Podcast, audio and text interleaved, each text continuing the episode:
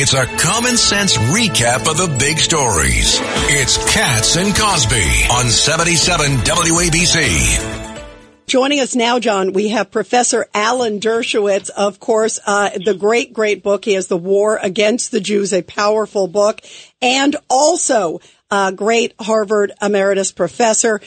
Professor Dershowitz, let's get right to, obviously, the other big news is that the appeals court came out just recently and said that President Trump does not have immunity from prosecution. He said, I have presidential immunity. The appeals court said, no. Your reaction?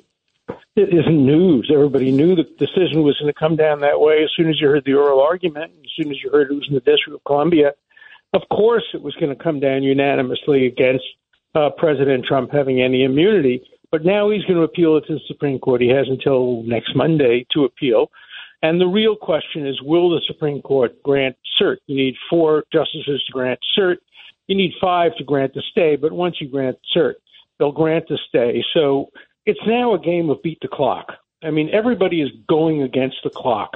The Trump people want to make sure that it's delayed beyond the election. The anti-Trump people want to make sure it's before the election, so that it can influence the election. And so it's all going to be a question of timing. And it depends on whether the Supreme Court decides to take the case or not. And nobody knows the inner workings of the Supreme Court. Well, I mean, I don't, you know, do we know who's running for president then? Well, I was upset today because, you know, I'm generally a Biden supporter. But I was very upset when he couldn't remember the name Hamas during his press questioning, and he talked about kind of, you know, the adversary, the other side, and somebody had to remind him that the name was Hamas. Look, you know, I'm 85 years old, and you have adult moments. He's much younger than you. You don't remember that, I know, but I'm hoping he maintains his health. But you know, this is an election that nobody can predict, because nobody can predict the health of either of the candidates in early November of this coming year. And that will be a big, big deal.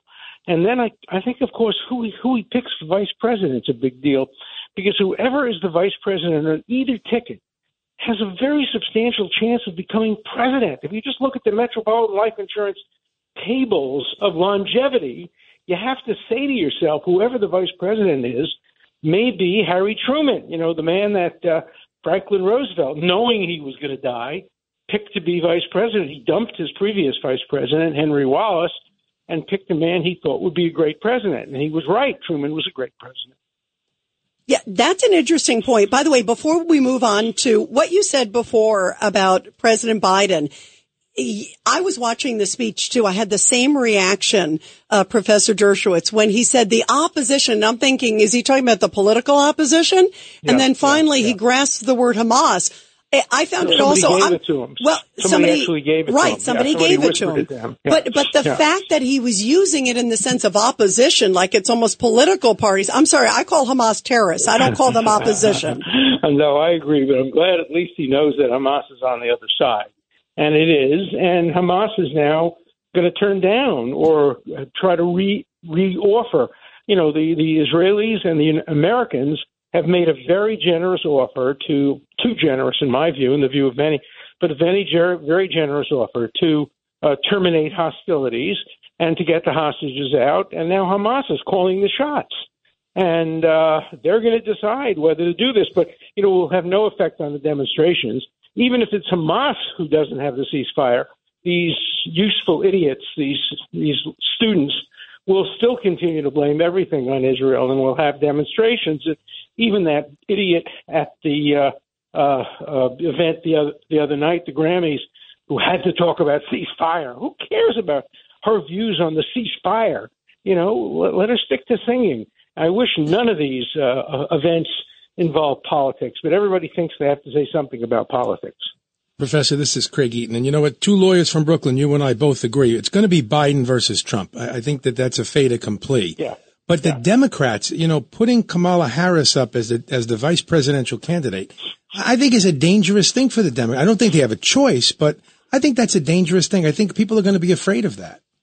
No, I agree with you. I think the only option that they would have is if somebody on the Supreme Court suddenly were to resign or die or retire or something like that. And shift her over. And then he could point her to the Supreme Court.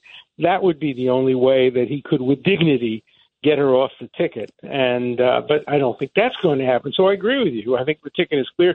The only person that we don't know who's going to be on the ticket is Trump's vice presidential choice. And, you know, I've said this a million times.